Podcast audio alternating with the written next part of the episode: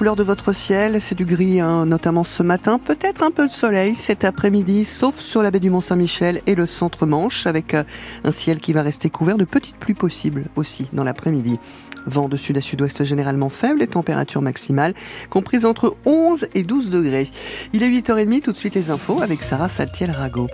La gronde du monde agricole n'est pas si loin. Le ministre de l'économie avait annoncé un boost du nombre de contrôles dans les magasins. L'idée, c'est de s'assurer que les produits présentés comme français le sont bien. La répression des fraudes a donc mené hier une opération dans un magasin U de Condé-sur-Vire, en dessous de Saint-Lô. Jérémy Vernet y était, c'est l'un des responsables de la direction départementale de la protection des personnes qui mène ces opérations.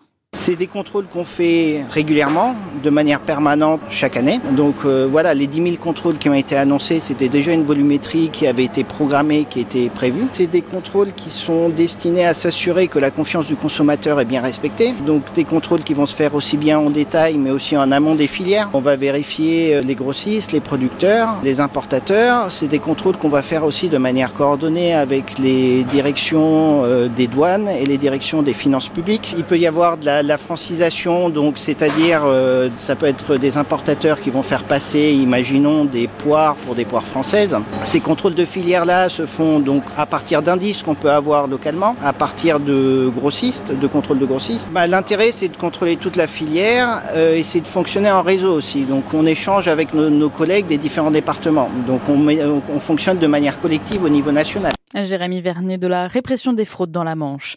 Ça gronde aussi à l'école. Hier, devant la grille du regroupement scolaire Cambernon-Monthuchon, une soixantaine de parents et enfants se sont rassemblés. Ils protestent contre la fermeture annoncée d'une de leurs classes. La direction académique doit prendre une décision finale ce jeudi.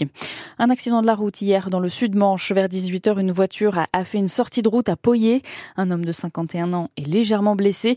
Il a été transporté au centre hospitalier d'Avranches. Réunion à 10h pour le nouveau gouvernement. Le Premier ministre Gabriel Attal rassemble ses ministres à Matignon pour définir les priorités de ces prochains mois.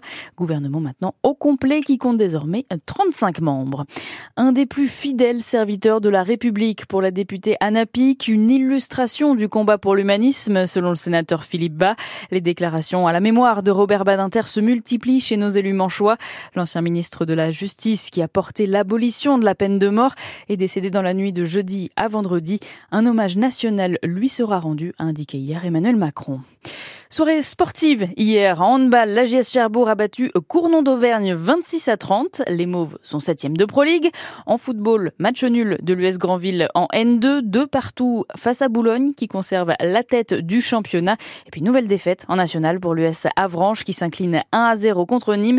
Ils sont 13e au classement. En Ligue 2, le Stade Malherbe de Caen va lui devoir se ressaisir ce soir contre Amiens. Il faut se remettre de la claque 5 à 1 à Grenoble la semaine dernière.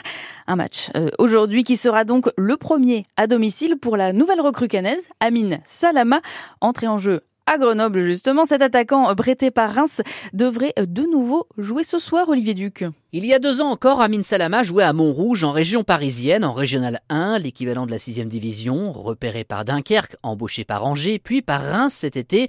Le jeune homme a depuis joué 53 matchs, dont plus de la moitié en Ligue 1. C'est allé super vite. Franchement, bah, je calculais pas trop. En vrai. Je me disais pas, ah là, je suis là, je suis là, je suis là. Je gardais la tête sur les épaules et j'allais de l'avant. Prêté par les Rémois, Amine Salama vient chercher un temps de jeu qu'il n'a pas pu acquérir en début de saison en Ligue 1, contrarié par une pubalgie. Je suis arrivé, j'étais blessé, j'avais pas fait de prépa. J'avais repris, mais j'avais des gènes encore ce qui a fait que j'ai beaucoup de retard après sur les autres. C'est hyper frustrant parce qu'on vient d'arriver dans un nouveau club, on veut montrer, mais avec ma gêne, et eh bah, c'était pas possible. Moi, essayé de faire, mais mon corps, il supportait pas. D'où son arrivée en prêt à Malherbe jusqu'à la fin de la saison. Déjà, c'est une équipe qui marque, qui joue, qui passe pas son temps à défendre, qui a des objectifs. Leur objectif, il me convient totalement et je ferai tout pour les aider à, à l'atteindre. Son mètre 93 ne l'empêche pas d'être rapide. C'est ce profil d'attaquant que recherche son coach Nicolas Sub. La direction et le staff, ils me l'ont dit, donc euh, je pense que ouais, je peux apporter ce petit truc qui pourrait nous faire gagner de la vitesse, surtout de la profondeur. C'est ça aussi que surtout que je dois améliorer, c'est euh, avoir des stats. Maintenant, le football, c'est un peu ça, c'est avoir des stats et il en faut. Proche de marquer il y a une semaine dès son premier match avec Malherbe, l'histoire serait belle si Amine Salama frappe d'entrée pour sa première à Dornano ce soir. Stade Malherbe de Caen, Amiens, match donc à suivre en direct sur France Bleu. Rendez-vous dès 18h pour votre soirée foot.